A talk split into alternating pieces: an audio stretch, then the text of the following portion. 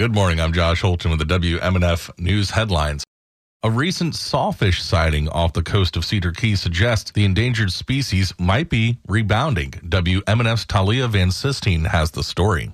The core population of sawfish exists near the Everglades and Florida Keys, and even there, among the mangrove forests where the large animals are known to be found, catching one is rare. That's why Dean Grubbs, a co instructor for a collegiate shark field course, didn't expect he and fellow instructor Gavin Naylor would catch a 13 foot female small-toothed sawfish in June, especially when they were hundreds of miles away from Florida's southern tip. Grubbs says they set a few lines that are intended to catch a sawfish, using ladyfish as bait but at best, he thought the sets might attract several different sharks for his students to observe and tag. I, I, always sort of thought of it as, well, I know this is just a waste of time, really, and a waste of bait. Sawfish have a distinct snout that's long, flat, and edged with teeth, just like an actual saw. They belong to a group of fish called the elasmobranchs, which also include sharks, skates, and rays.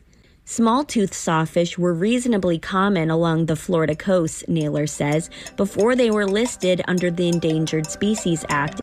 Coastal development caused mangrove forests and thus sawfish habitat to decline. Grubbs says witnessing a sawfish so far north of the Everglades may mean that as mangroves expand north, sawfish will too. We have stable mangroves now up in the panhandle, which 20 years ago didn't exist there. Historically, sawfish were viewed as trophy animals. Their signature saw like snout would be cut off and used as a sort of souvenir. Now, though, Naylor says most of Florida's fishing community are respectful of endangered species and hold each other accountable to protect these animals. He says anglers deserve credit for the sawfish's recovery. You don't need enforcement, it's a cultural norm to protect the environment. Grubbs says he believes the sawfish in Cedar Key is a positive story of recovery and proof of the Endangered Species Act working. People can help with the sawfish recovery effort by reporting any sawfish sightings or catches to FWC's Sawfish Hotline. If a sawfish is caught, Grubbs says the fishing line should be cut as close to the hook as possible without harming the animal's rostrum and then released. For WMNF News, I'm Talia Van Sistine. Last week, Democrats from Manatee and Sarasota counties joined a forum on immigration reform with the Longboat Key Democratic Club to look for solutions to addressing one of the most contentious issues in state and national politics. Attorney Emily Brown said around 11 million undocumented immigrants are facing problems ranging from deportations, labor exploitation, and family separation. But a 2018 study by Yale University estimated that number could be even as high as 22 million undocumented immigrants. Parents and grandparents of many current U.S. citizens came to the U.S. prior to the Immigration and Nationality Act of 1965 when Brown says following certain procedures to obtain legal documentation became the norm. Um, so it did much more used to be that you just got on a boat, particular. I mean, if you were from Europe in particular, um, you got on a boat, and if you made it here, you know, you were in. It didn't really matter. But she said not all immigrants had it so easy. Now, granted, there were restrictions in some parts of the world. So, you know, if you were Chinese and you tried to come here, you probably wouldn't be allowed in um, pre 1965. And so it was really only after the 1965 Act um, that you saw immigration become more of like a worldwide phenomenon where it wasn't just like all Asian people are going to be kept out. We only want Europeans. So, um, in some ways, things got easier for certain people after 1965, after 1965, and some, but for some people, you know, it got more restrictive.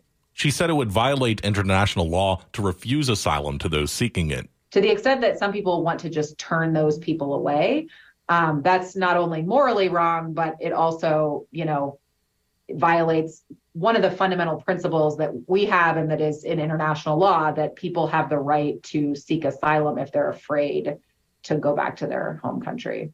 She said that with a Republican majority in Congress, but a Democratic majority in the Senate, it's unlikely we'll see compromise anytime soon. But she said Biden can still take action. There's also, you know, ways in which the the you know the president can just direct immigration and customs enforcement to detain fewer people to require alternatives to detention like ankle monitoring or phone check in systems, which have shown to be highly effective.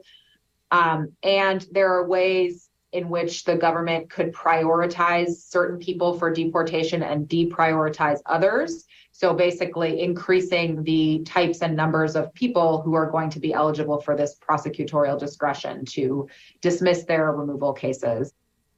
The president can also stop encouraging local law enforcement to collaborate with immigrations and customs enforcement. For more information, check aclufl.org. Florida's Education Board has adopted new African American history teaching standards. Teachers say the new benchmarks don't go deep enough and wanted the board to put standards on hold. Among their concerns, language in the standards that appears to suggest enslaved people benefited from slavery. The Department of Education's Paul Burns says that interpretation is not correct.